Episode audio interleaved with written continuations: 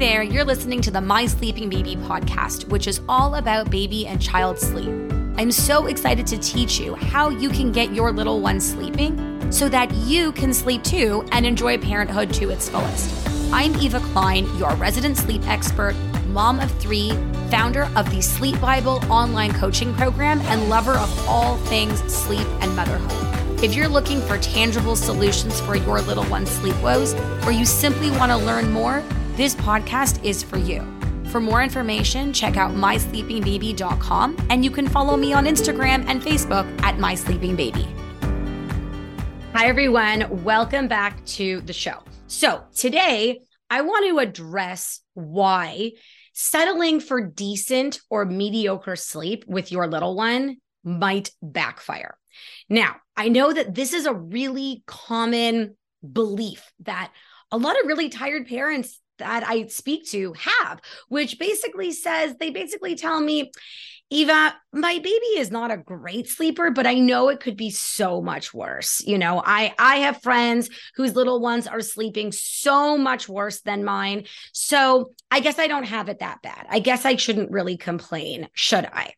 So, I want to explain why that mindset could very easily backfire in the form of sleep deprivation anyways and ending up with worse off sleep than you thought you would ever end up with. So, let me first and foremost address, I would say, probably the most obvious response or most predictable response that um, you figure is going to come out of my mouth.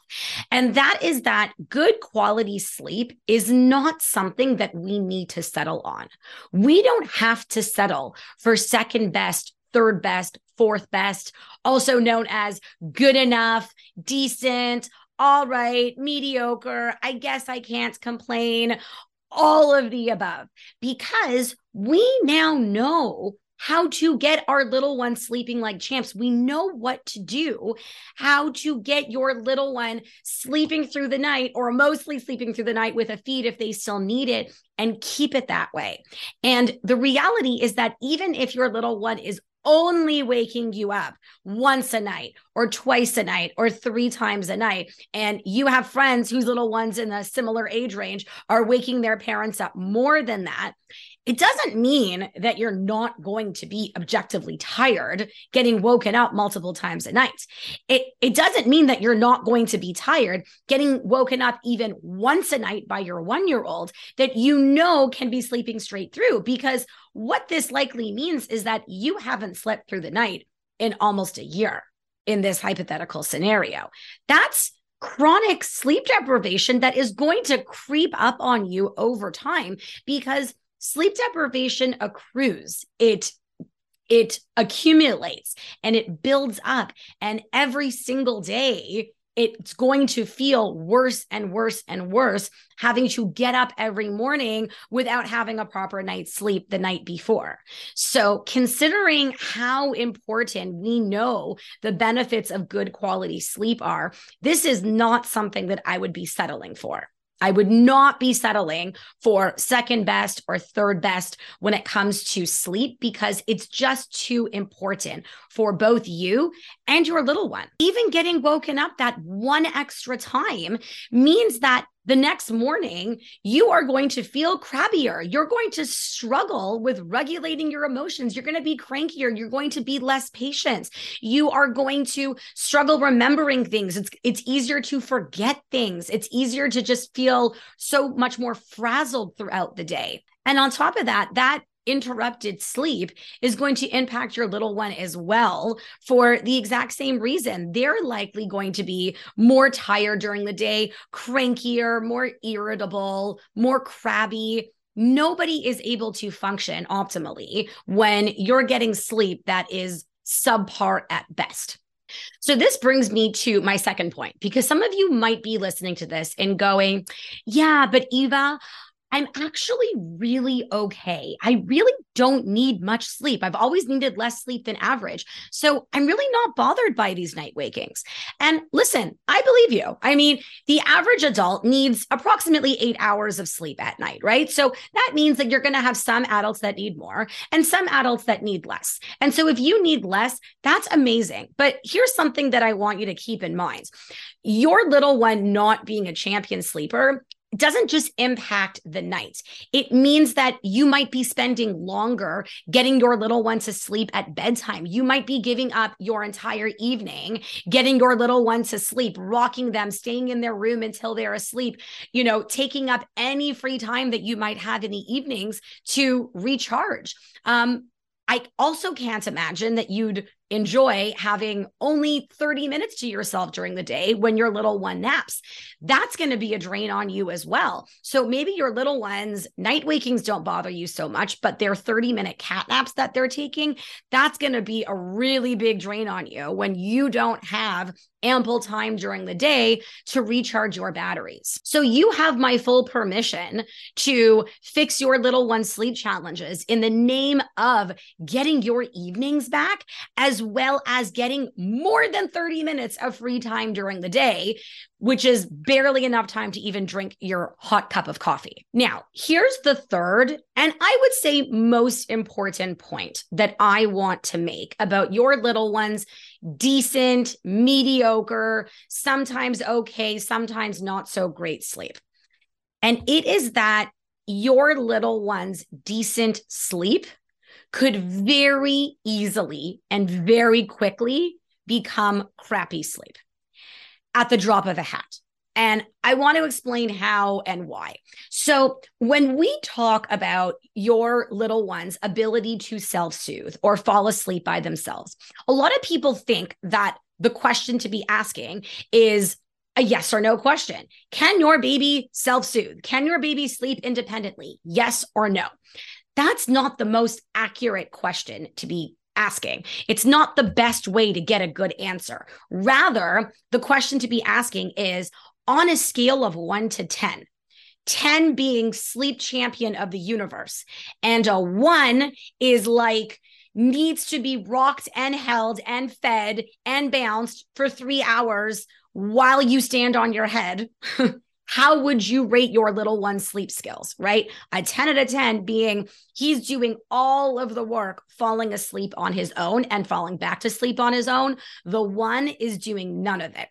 So here's how that spectrum looks. And then, of course, you've got the fives in the middle that are sometimes doing some of the work and other times they're not doing as much. So these decent sleepers are usually somewhere in the middle in that spectrum in terms of, you know, a 4, a 5, a 6. So let me sort of spell this out for you and give you some imagery. So a lot of people think that when I explain this scale that all the numbers are sort of lined up evenly one after another. Whereas what I, how I want you to picture this scale is that numbers one through nine are very, very close next to one another, all bunched up together. And then number 10 is a whole mile away from number nine. Why am I giving you that imagery? Because your little one can go from a nine to a one at the drop of a hat. Because being a nine as opposed to a 10 implies that your little one is doing most of the work sleeping independently, but he's not doing all of it.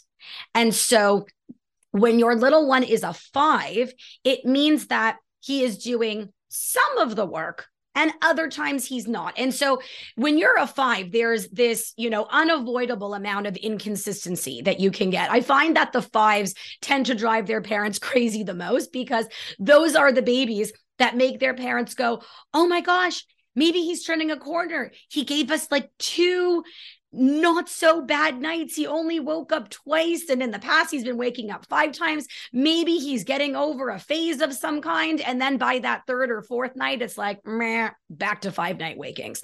Right. And, and that pattern of inconsistency is likely to continue indefinitely just because your little one is a five. And so remember that if your little one's sleep is decent, but it's not great, and your little one is getting some help falling asleep, there is nothing stopping him from going, Hey, I'm getting some help sleeping here. Why don't I ask for more? Why don't I insist on getting all the help that I need to fall asleep. If I'm waking up twice a night and getting nursed all the way back to sleep, well, then why don't I wake up three times, four times, five times? Your baby is not going to understand inconsistency, why he only gets fed or rocked back to sleep sometimes, but not others. And so, as long as that figurative door of possibilities is open, there is nothing stopping your little one from going from two night wakings to five night wakings, just cut does. And so if your little one's decent sleep is tolerable for you right now, I get that. But and it's perfectly acceptable to say, you know what? I really don't feel the need to change anything at the moment because it really, truly is okay. And that is fine. But I do want to warn you, though, that if you begin to see your little one's mediocre sleep become not great to really, really not great to, okay, this is really bad.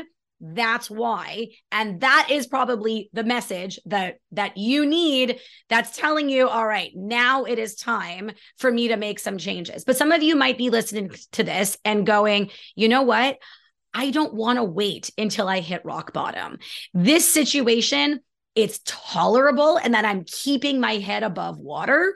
But I don't want that to be my goal. I don't want to just barely keep my head my head above water. Just because I'm not drowning, it doesn't mean I'm thriving and I want to thrive and I want to be able to get those eight hour stretches or 12 hour stretches and 90 minute daytime naps. And so I'm going to fix things now so that I not only avoid a catastrophe, but I make things even better because I don't want to settle for second best.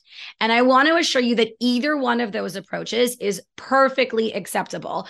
I'm sure you know what kind of approach I have always taken with my kids, and that is the second, because the better I sleep at night, the better I feel during the day, the better I am at being a mom to my kids, a wife to my husband, a daughter to my parents, a friend to my friends, and a sleep consultant to my amazing clients and customers. So for me, it's always been a no brainer and that sleep is not something that we want to be sacrificing. But even even if that's something that you don't want to be prioritizing right now that's fine just remember that you might be looking at a not so fun regression not so far down the road so i hope that that explains why settling for decent sleep might end up backfiring.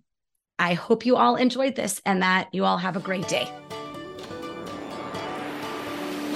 Thank you so much for listening. If you enjoyed this episode, please subscribe, leave a review, and share this episode with a friend who can benefit from it. I also love hearing from my listeners, so feel free to DM me on Instagram at mysleepingbaby or send me an email at eva at mysleepingbaby.com. Until next time, have a wonderful, restful night.